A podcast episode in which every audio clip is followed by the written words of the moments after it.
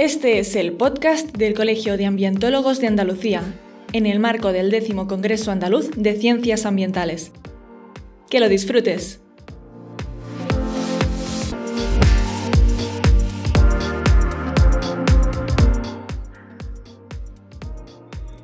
Buenas tardes, soy Enoc Martínez, ambientólogo y director de trabajamediambiente.com.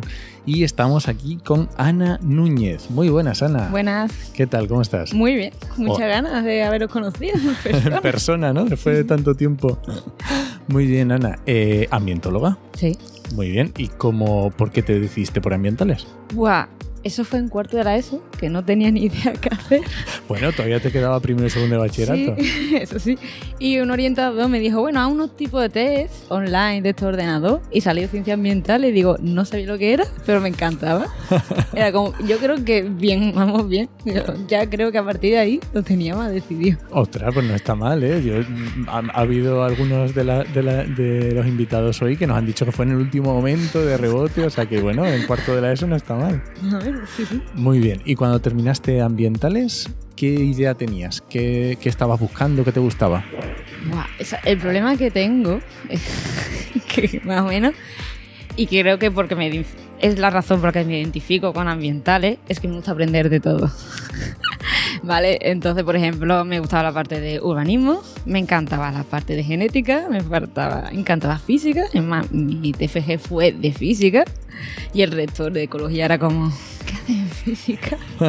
y yo, entonces me gusta un poco de todo y cuando terminé fue como, mm, tam- no sé por dónde tirar. Y también me gustaba la educación ambiental y tuve la suerte de encontrar un trabajo de educadora ambiental en proyectos de huerto educativo. Ah, y con guapo. el proyecto de Lipasan, los dos proyectos a la vez, Qué guapo. empresa. Entonces, ¿Y cómo, qué tal fue? ¿Cómo, cómo, te, ¿Cómo es trabajar en un huerto? Pues, pues me encantó. Bueno, también es verdad que en la carrera, durante la carrera, empecé con un huerto con la gente del Consejo eh, de Estudiantes y también empecé también a partir de ahí. Entonces, la verdad es que me gustaba mucho la parte social, siempre me ha gustado. La participación lo veía importantísima. Y educar también, y la verdad es que motivadísima porque disfrutaba tanto con diferentes colectivos, niños, padres, em, adultos, mayores, de todo y, y la verdad es que disfruté y además aprendí mucho de mis compañeras, la mayoría eran mujeres. Una cosa increíble y aprendí mucho de ellas, de la experiencia de ellas. Eran, vamos, Imagino que no serían ambientólogas todas, serían más, vendrían a lo mejor más del campo de la educación. claro, o educación o trabajadores sociales o biólogas. Había muchas biólogas también, ¿verdad? Qué bueno. ¿Eh? ¿Y ahora en qué estás? Ahora estoy de telecomunicación y divulgación científica. Wow. Sí, sí.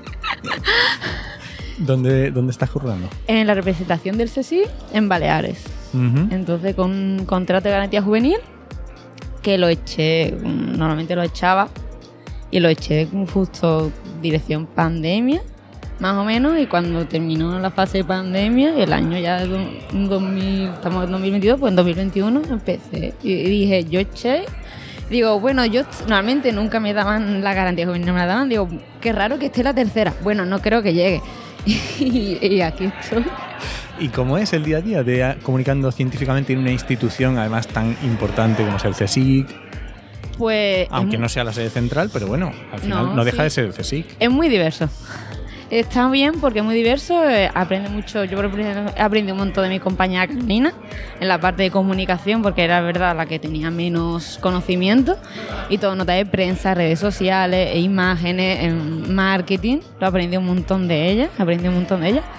Y luego también la parte divulgativa, porque yo hacía más educación divulgativa, pues también lo he aprendido pues haciendo actividades. Con Adrián en los podcasts he aprendido también mucho a la hora de comunicarme y tal. Anda, ¿qué haces un podcast? ¿Qué, cuéntanos del podcast. El podcast es Voces Isil Balear y lo que hacemos son pequeñas entrevistas a investigadores e investigadoras, diferentes centros de investigación que tiene el CSIC y es divulgar sobre el trabajo que están haciendo. Y claro, como cada centro es un mundo, hacen cosas distintas, me encanta porque aprendo un montón.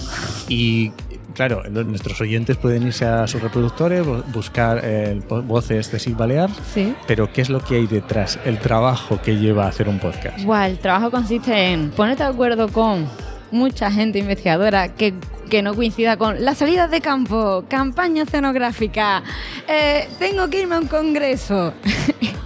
hay mucha gente, pero también hay verdad que tienen mucho yo mucho trabajo. Entonces hay que intentárselo ponerse más criticado o decirle, mira, tenemos estos márgenes de, de grabación, cuando viene bien, hay que estar un poco detrás porque a veces tienen tantos proyectos que, que, normal, pues no- que claro. no dan y después como, como le damos vía libre de que digan lo que a ellos y a ellas les gusta, es como mándame tú la información, yo te hago el guion y ya después pues vamos modificando el guion para que tú te sientas cómoda y tal. Que yo creo que eso es lo importante, que se sientan cómodas y que disfruten del proceso. Y luego tú te los escuchas a ver qué tal ha quedado. A, es- a ver, al principio me costaba porque escucharme a mí misma eh, era como, uff, ahora mm, bien. sí, sí. ¿Y cómo ves el futuro? Pues no lo sé. ¿Te Eh, gustaría seguir por el tema de la comunicación, divulgación, ciencia? ¿Cómo lo ves? Pues eh, claro. Por el- gusto, no te digo por, No, por sí, por gu- oportunidades o... Por gusto puede ser, porque además siempre me ha gustado mm, la parte de eso que te decía, tanto enseñar como recibir y divulgar es una buena forma de, de hacerlo y aprender de otra gente. Y eso está muy guay. Y después, pues aparte de eso, no sé, siempre me ha gustado la parte de planificación territorial. Entonces, eso, el problema que tengo es eso, que soy muy diversa.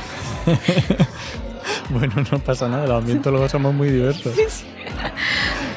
Muy bien, pues no sé si nos quieres contar algo más. Mm, bueno, estoy muy ilusionada hoy porque, aparte de venir con ustedes, encontrarme con ustedes y estar en el congreso, hemos tocado hace poco un curso de ciencia inclusiva en Baleares. qué guapo. Y, y era como, uy, qué guay, tres cosas a la vez muy bien. Estoy en Sevilla, que yo creo que.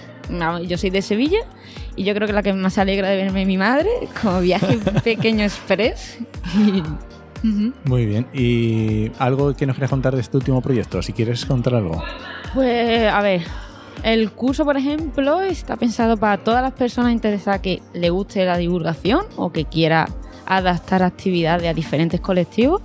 Tenemos un profesorado que es que yo cada vez que lo veo alucinante porque tenemos a Enrique Pérez Montero del Instituto de Astrofísica, tenemos gente de la Universidad de Alcalá, tenemos mm, diferentes, además de diferentes centros de investigación del CSI, tenemos a la comunicación divulgadora de un Museo Nacional de Ciencias Naturales. Fíjate. Sí, sí, eh, sí, ahora mismo no me salen los nombres pero de todo el mundo. Pero es un curso que además es que yo, claro, como tengo la- el, el privilegio de ver parte del contenido, eh, me ha encantado. Decía como, yo, Carol, mira esto, qué pedazo de proyecto están haciendo.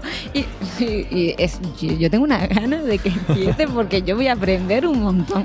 Genial.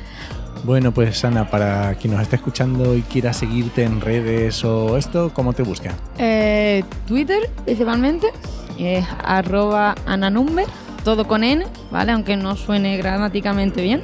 Lo dejamos en las notas, no te preocupes. vale, y ahí, ahí me tienen. Muy bien, pues genial. Pues muchas gracias, A Ana. ustedes. Venga, hasta Hasta otra.